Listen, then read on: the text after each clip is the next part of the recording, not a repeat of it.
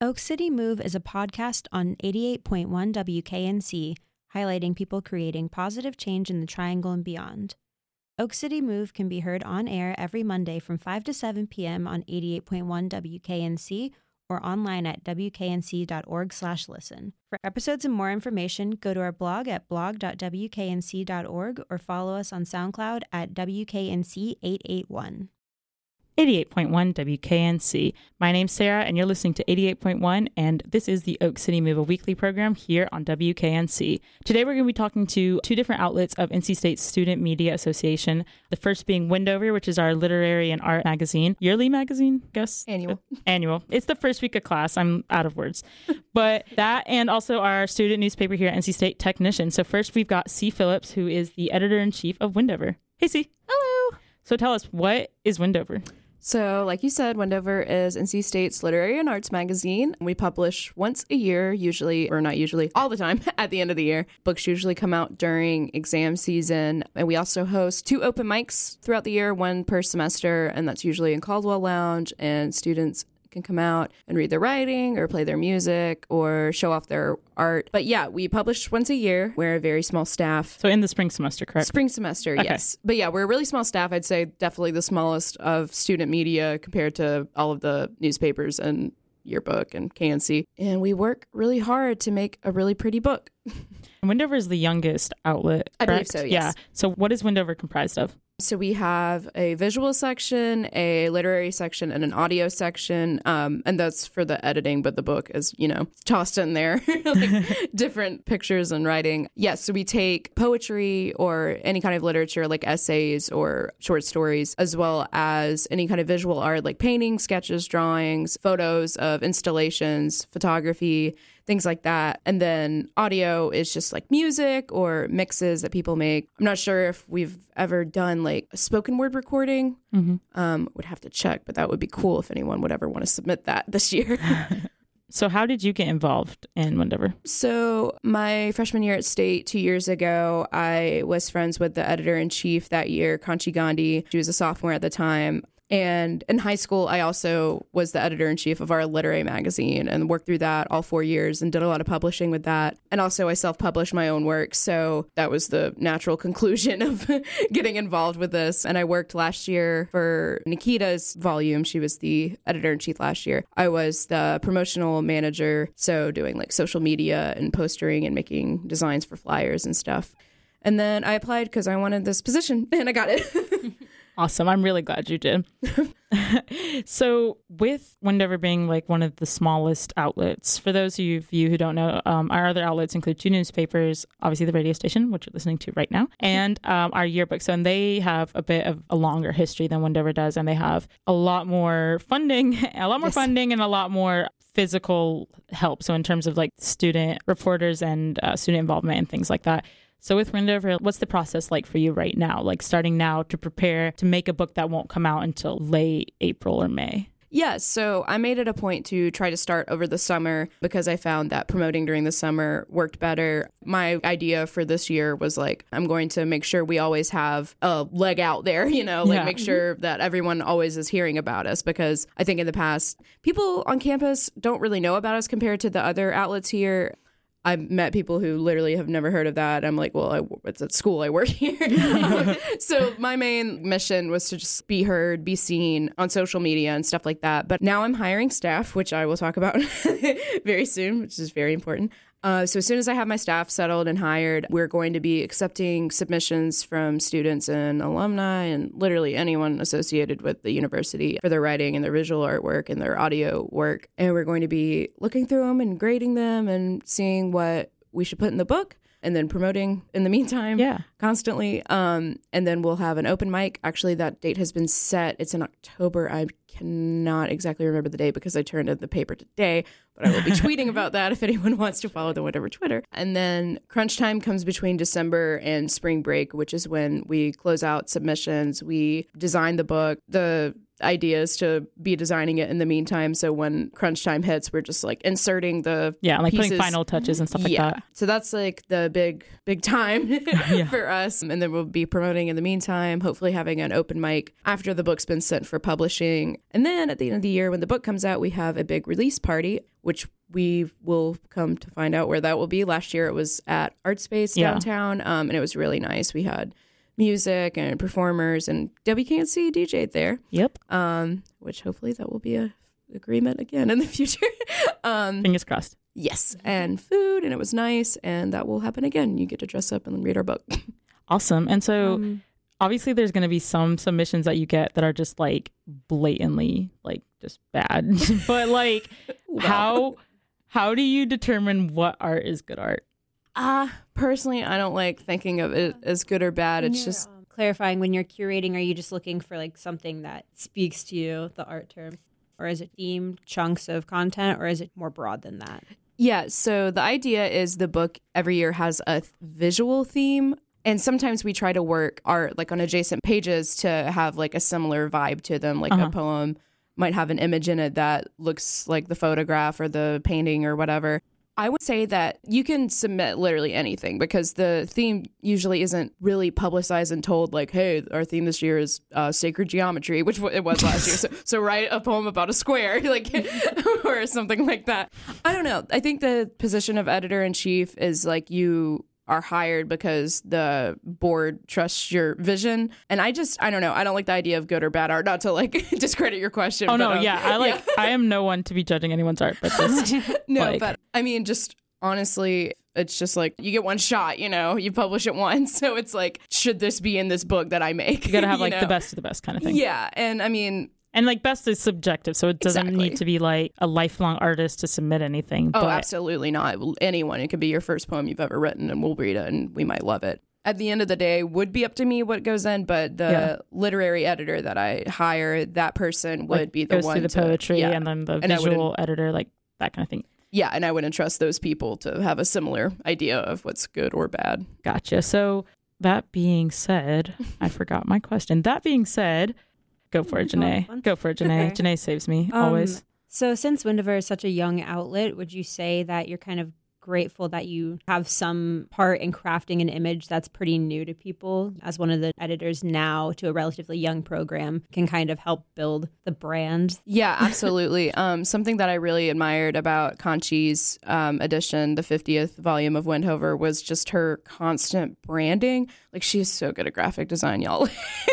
So like her just she actually like, designed our logo to, oh, to give you an idea well, there of you go. some of her designs. Um, so just like seeing her work and like her constant promotion and her constant branding through visuals and stuff like that, I was like, I need to hop on that. I need to like continue this. I think she laid a really solid foundation for that. And again, I don't know about anyone before her because I wasn't at N C State, but that's something I really admired from her, and I wanted to continue on with that. And then being someone who comes from a writing background of D I Y and like self-publishing, like zines and things like that, yeah, I definitely want it to be more accessible and not as mm-hmm. scary to get published, because I mean, in my experience trying to get published, I submit my stuff to outlets that are more just grassroots and like accepting of anyone and like mm-hmm. want to be inclusive to different identities and stuff like that. So, I mean, you know, you can't really tell anyone's backstory by their name, but it's like if in the future uh, submissions come with like a little artist bio, just something to yeah. consider um, publishing people who don't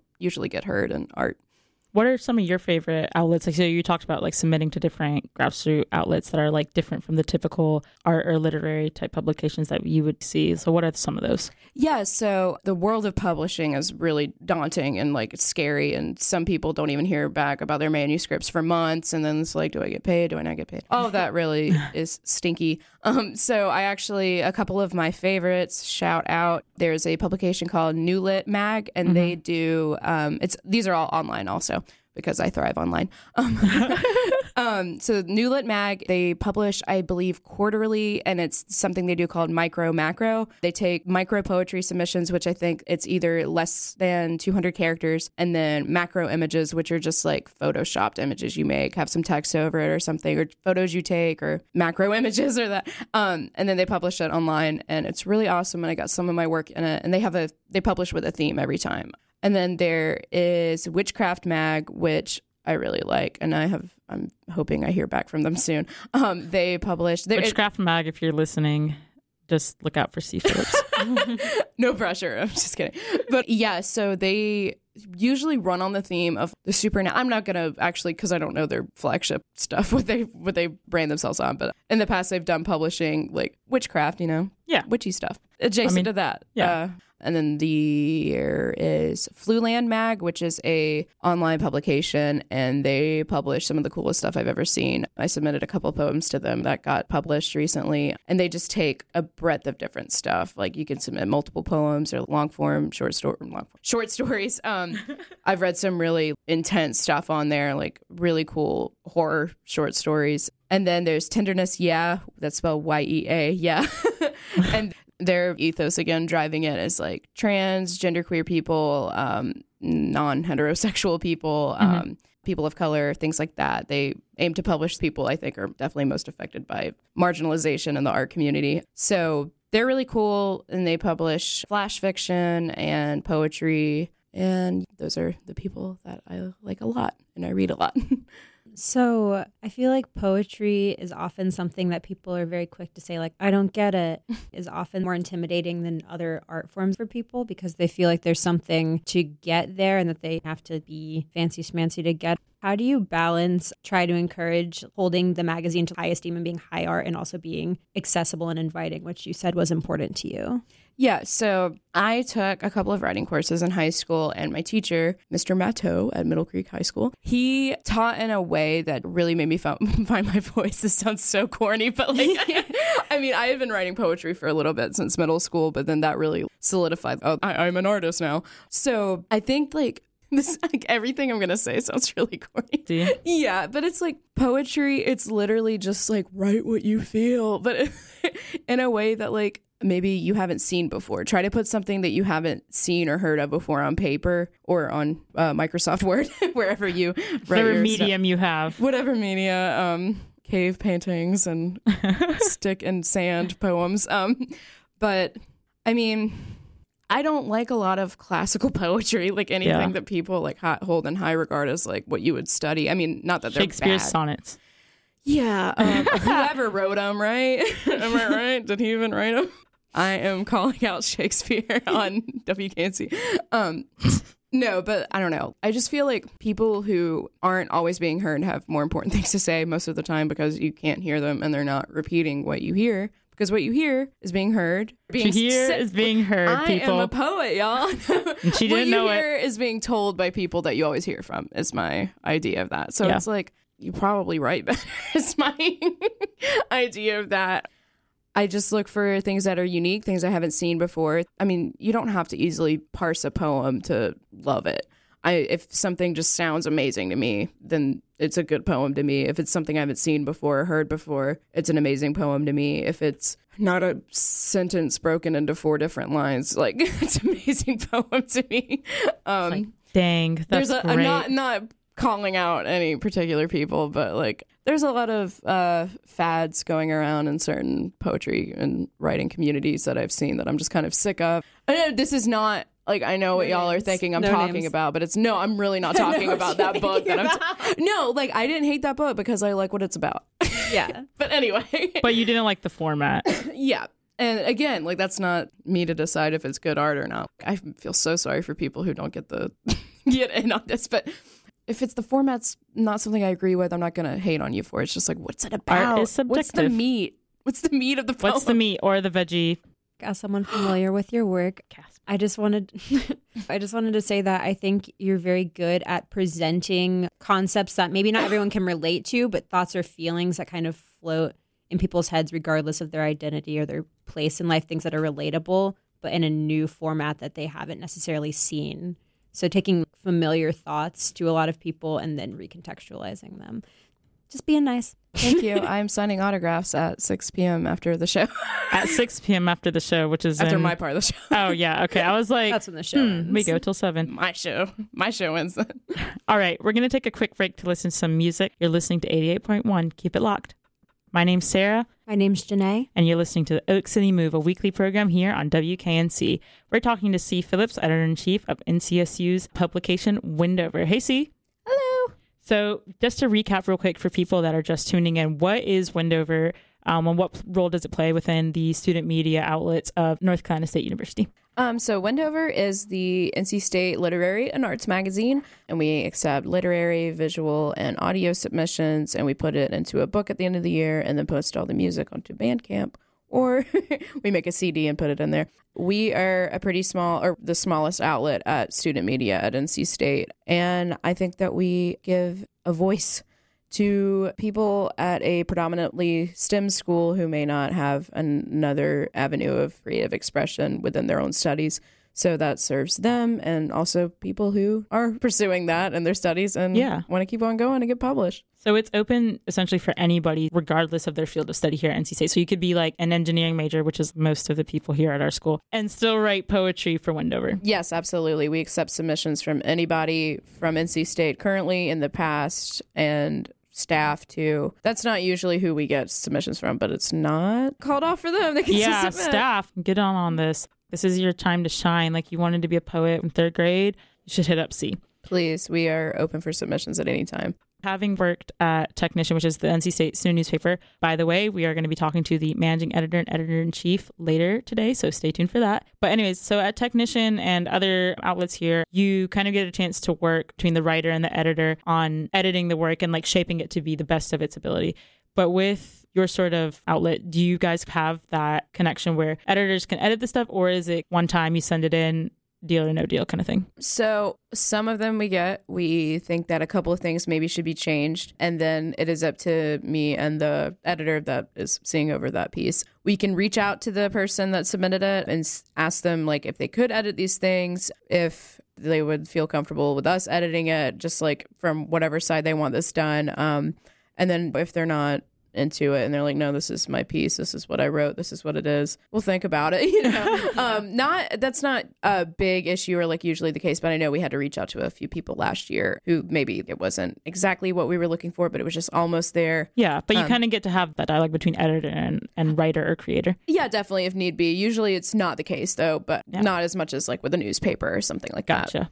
And so what are the plans for Windhover for this year? So obviously Windhover doesn't come out until around late April. Um, late April, early early May. Yeah. Right. So it's still, it seems like a really, really long time away from now, but definitely for the editor-in-chief, you've got a lot going on. So what are the plans that you're doing right now as of late August, early September to get ready for that? So right now I am trying to recruit staff because it is only me right now in my tiny office in Witherspoon. I am trying to hire a literary editor, an audio editor, and a visual editor, as well as a design editor, which is, aside from me, the most work that you could have at Windhover. And they're all paying positions as well. Um, and then past that, trying to find volunteers, reaching out to people who volunteered last year to help with events and forming committees for each section. The committees, uh, along with the editor, they review work and stuff. So it's not all just one person reading everything and then coming to me like, is this good? So it's yeah. we get a bunch of different people. Um, and that's what I also like about this publication, because it's not just one person like good or bad, good or bad. So but, um, for yeah. people that want to get involved in the editing process or the volunteering process, what's the best way for them to reach out to you? And what experience level do people need? Like, do you need to be a skilled designer, or can you just have basic Photoshop skills to like come work for Windhover? Okay, so for editing positions that are not the design editor, the literary, visual, and audio editors, um, I'm looking that you have some background in that field. So like maybe you play guitar or like and have written songs, and you have made songs and put them online or something.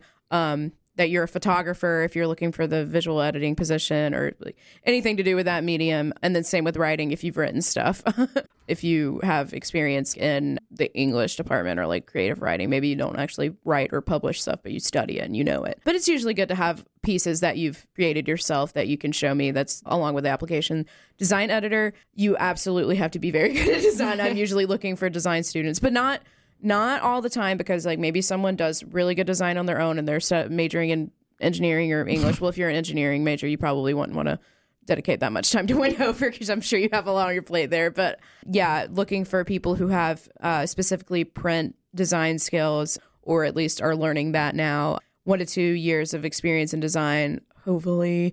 Um, have a impressive portfolio, can work more in the spring around spring break uh, or from January to March, because that is a lot of work for us at that time. You you absolutely have to like, dedicate a lot of time at that time. I'm not going to underscore how much time you will have to be spending on the design. Um, not like you can't have like fifteen hours and do this. Like you absolutely can just go to class and stuff, but like it's not just something that I'm going to hire you for and expect you not to pull your weight in. But yeah, applications for design editor are open until August twenty-ninth and May probably will We'll be extending that. And then literary, audio, and visual editors, as well as if you want to work with a design editor, so like as a sub designer, those applications are going to be due September twelfth, both at ten p.m. that night. And you can find information on what your application can have at windhover dot n c s u dot e d u or any of our social media things. But I'm not going to spell out every single one of yeah. them. They can, you can find them on the website. Yeah. Just want to reiterate for anyone who is just listening, C was just explaining the positions at Windhover, but to submit, you can be at any level of yeah. experience. To submit, you can never have written a poem before. Yeah, you um, anyone on staff that works and is paid to read stuff um, definitely needs the experience. But if you're submitting it and you want to be featured in the publication, you want to have your poem put onto a page into this book, you could be anybody in the world. Well, not in the world. Anybody that Mini has N C some State sort of world. Tie to N C State, yes. N C State Universe, yes. Go Pack. Um, Go Pack. So this is a question that obviously, like with most of student media, with the exception of K N C, gets. Print media is dead. That is such a common thing that Nuh-uh. we're hearing now.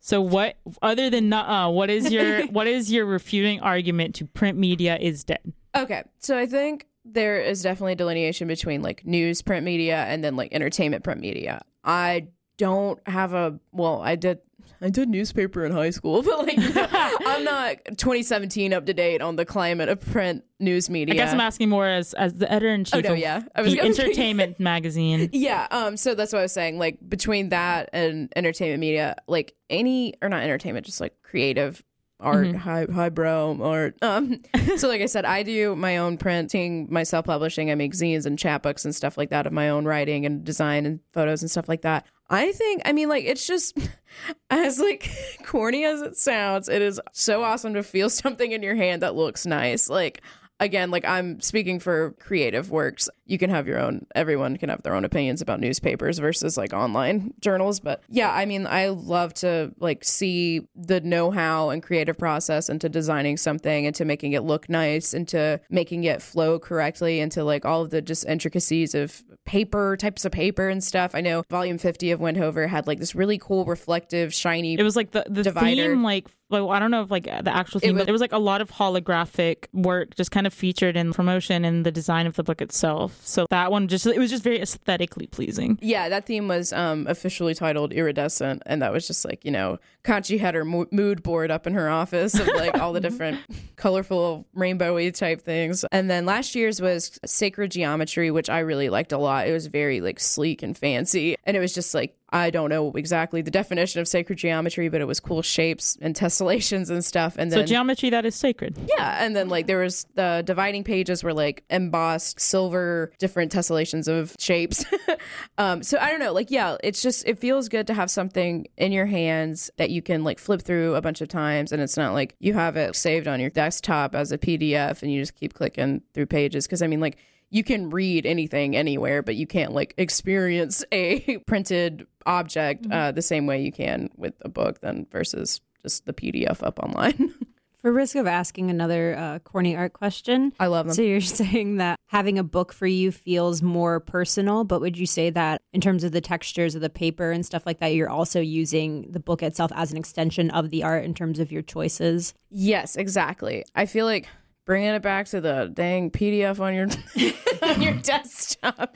Um, no, it's just like if you read it online or like on a on a Kindle on the fake books. Oh my god! Oh, I hate the fake books. Um, and like if you're reading it on there, that's available to anybody in the exact same way. Like it's all the same type of formatting and everything. A book, like you could rip it up, or like you know, I mean, it could be it's a sensory. Experience. Exactly, it's sensory, and like you can't. And you can mark it up and write notes, and like it mm-hmm. kind of documents. Not only you can go on your P D F and cross stuff out. You can highlight stuff. Yeah, no, but like for me, like that's always been a really important thing personally. Just growing up, I was a, a really avid reader. So like having a print version of a book, especially one that meant so much to me, was really important. So like I still have my, like, as corny as this sounds, again, we're just it's using okay. the word corny we're a lot just in this segment. so bear with us. But growing up, reading the Harry Potter books, I still have my original copies from when I was like, the first one I got when I was five. So I still have my original copy of Harry Potter. That's like almost fifteen years old. So things like that, they just kind of like the old design and like even like the smell of books like that. Like, okay, honestly, I'm a, I'm a, I'm a book sniffer. Okay, I'm a, I'm a, a librarian. My name is Sarah, and no I am offense. a book sniff book sniffer. Okay, books. but but just kind of like documenting the way your reactions change, even to like one particular text or things like that. Like the way your worldview kind of changes the way you interpret different pieces of art, whether it's visual or Um, written art or things like that. Yeah, I agree. And also I feel like digital content gets all the credit for being so shareable, but like it is so much more personal and intimate to share a book with somebody and to share something that reached you in that way and say, here's a book I really liked, then email someone and be like, thought you might like this. Like having a physical book feels much more personal when you're sharing with others. And too, when you're talking about accessibility, because it's accessible, yes, but to only to people who have internet access mm-hmm. and electronics, which is like, okay, it's pretty common, especially like in a developed country like the United States. But if we're just talking about e-media versus print media as a general global idea, a lot of people don't have access to the internet. They don't have access to different electronic devices. So, I mean, it's accessibility is kind of more of a, um, I don't know, it's more, it, it just depends on the way you look at it, because accessibility can mean different things to different people. Exactly. It's cheaper for the people who already have like access to internet and their device and stuff yeah. like that. But at the end of the day, it's much easier to just give someone a book like, yeah. and keep giving it to someone. That's why there's like little book drop off things around campuses. They're so cool. Just put a book in there and take one out. So going off of that with the with the whole like idea of accessibility, you've self-published before and with zines and um, different things like that. Yep. So what is that process like in terms of self-publishing, um, especially like talking about, you know, like you said earlier, the um, the publication uh, world just is really daunting and can be really hard. And you put in so much work and only to be shot down by these people who have like barely even glanced at something you put so much effort into. So what was your take on that? Um, so, yeah, like the formal world of publishing, aside from what I've found in little online niche communities um, that publish online and stuff like that, it's like a lot of the time you have to pay to like even have them consider your publication. And at that point, there's like copyright rules where you could not submit your manuscript. And if you're paying it. someone to look at your writing, like that in of itself is a bi- like it's biased. Like if you're having to pay someone to even look at your writing, they're already going to be there's going to be a bias when they're looking at that art exactly. because they're like, oh, yeah, I'm getting paid, so I might as well actually look at it. Yeah, it's so much far less accessible and only gives like the accessibility to people who can afford to have a hobby of writing and then pay to make someone consider their hobby. Um, so for me, um, I mean, self-publishing still can be money, but also it could be very free if you have the tools to take paper and staple stuff and cut stuff. Um, I have made zines before that I am now rebranding into what are called chapbooks because I realize that... What are chapbooks? I'm no- okay. Yeah. Can you explain what zines are and what chapbooks are? Because those are very new yeah. millennial age terms. Uh, well, zines been around for quite a while. I think both of them have, but like, you know, it's more the It's like internet. the resurgence of yeah. like our generation. Yeah. Um. I, so like zines, I used to publish my stuff. I've done poetry and like a couple of comics and then like just published a photo, a conceptual photo book. um. But yeah, zines are... I found to be more describing informational or just themed around a certain topic. Like there were punk zines in the eighties and nineties, and there were riot girl zines in the nineties. And then zines actually I learned were originated, uh, cannot remember the decade, where like science fiction magazines would publish this like really hard sci-fi and people would read it and be like, um, that's not true. Like that would never work that way. And then like would write to the publications and then the publications would publish the mean letters like to make fun of them. And then all the fans who agreed with each other would start like writing to each other, like what they thought about like every issue. Kind of like what you'd call today, like a f- not a fandom, a fandom. But well, yeah, yeah, like I mean, essentially a fandom, like with their own what was it called, fan fiction kind of thing. Yeah, um, and so like they would start circulating their own, and it was just very small scale. But yeah, I would say zines are more limited, or not limited. You can never limit yourself with any. I felt that the phrase was not applicable to what I do, um, uh-huh. and chapbooks are just like I what you would see a zine like it's like a half size, you know, booklet. Mm-hmm. Um, And it's more focused on like personal work. So it's like okay. what you've read. It's ba- like it's a poetry book or like a, a comic tiny comic book, or like a short, your short stories, or like a short, a long or longer story, but it's one story, you know? Um, and so, yeah, I don't make zines, you know, centered around topics that aren't abstract. So yeah. I found like, oh, a chapbook is what you publish your own work in. And so I have more uh, accessibility to certain things like softwares, and I can afford to publish my own work and like pay whatever fee to get it sent back to me. I have found very cheap uh, publishers. So, so if you ever want to do that, hit me up on social media and I will help you with that process. But yeah, I use like Adobe InDesign um, to make my work. Um, and it's more design centered. I like to put words to images that aren't, you know, just a picture. I like to play around with the, Im- like yeah. the images on imagery on the page, and like the design of the page, mm-hmm. and the typography and stuff like that. And it's usually centered around like my own personal experience with a certain topic or idea. But yeah, it's um, zine making or chapbook making could also be very cheap if you have like a few pages of computer paper and a knife and like a marker, and then you can learn how to fold it. Like you don't need fancy equipment essentially. Not at all to make anything. And then like you can copy it and then sell it. And then like if you find the right communities, which I can be very not very hard, but pretty hard to find, just because yeah. you know, they're not as big as music scenes. Like lit scenes aren't aren't underground big... literary like meeting. Exactly. So that's why I found like internet people to be my best avenue of success with selling my work and getting my stuff published.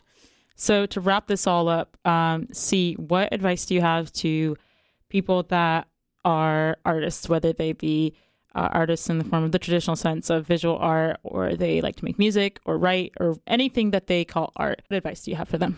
I would say do it, whatever you want to do, stop thinking about it, and then make people listen to you about it, because that is the best way to feel good about your art. I mean, not all art is about validation, but if that's what you're looking for, just freaking do it, put it out there, and kiss yourself on the hand. All right. Well, thank you so talented much, C. Your talented hand. Sweet, sweet fingers. Thank you so much, C. And again, you can find Windhover at, it's windhover dot n c s u dot e d u, correct? Yep, that's spelled right. W I N D H O V E R, because that has been a point of contention for some people. You can also find them on most social media platforms, so Instagram, Twitter, Facebook. And if you're following the Oak City Move Facebook page, we have a link to their Facebook page. And if you missed any of this interview or want to listen to it again, it will be up on w k n c dot org. This is eighty-eight point one, and you're listening to the Oak City Move.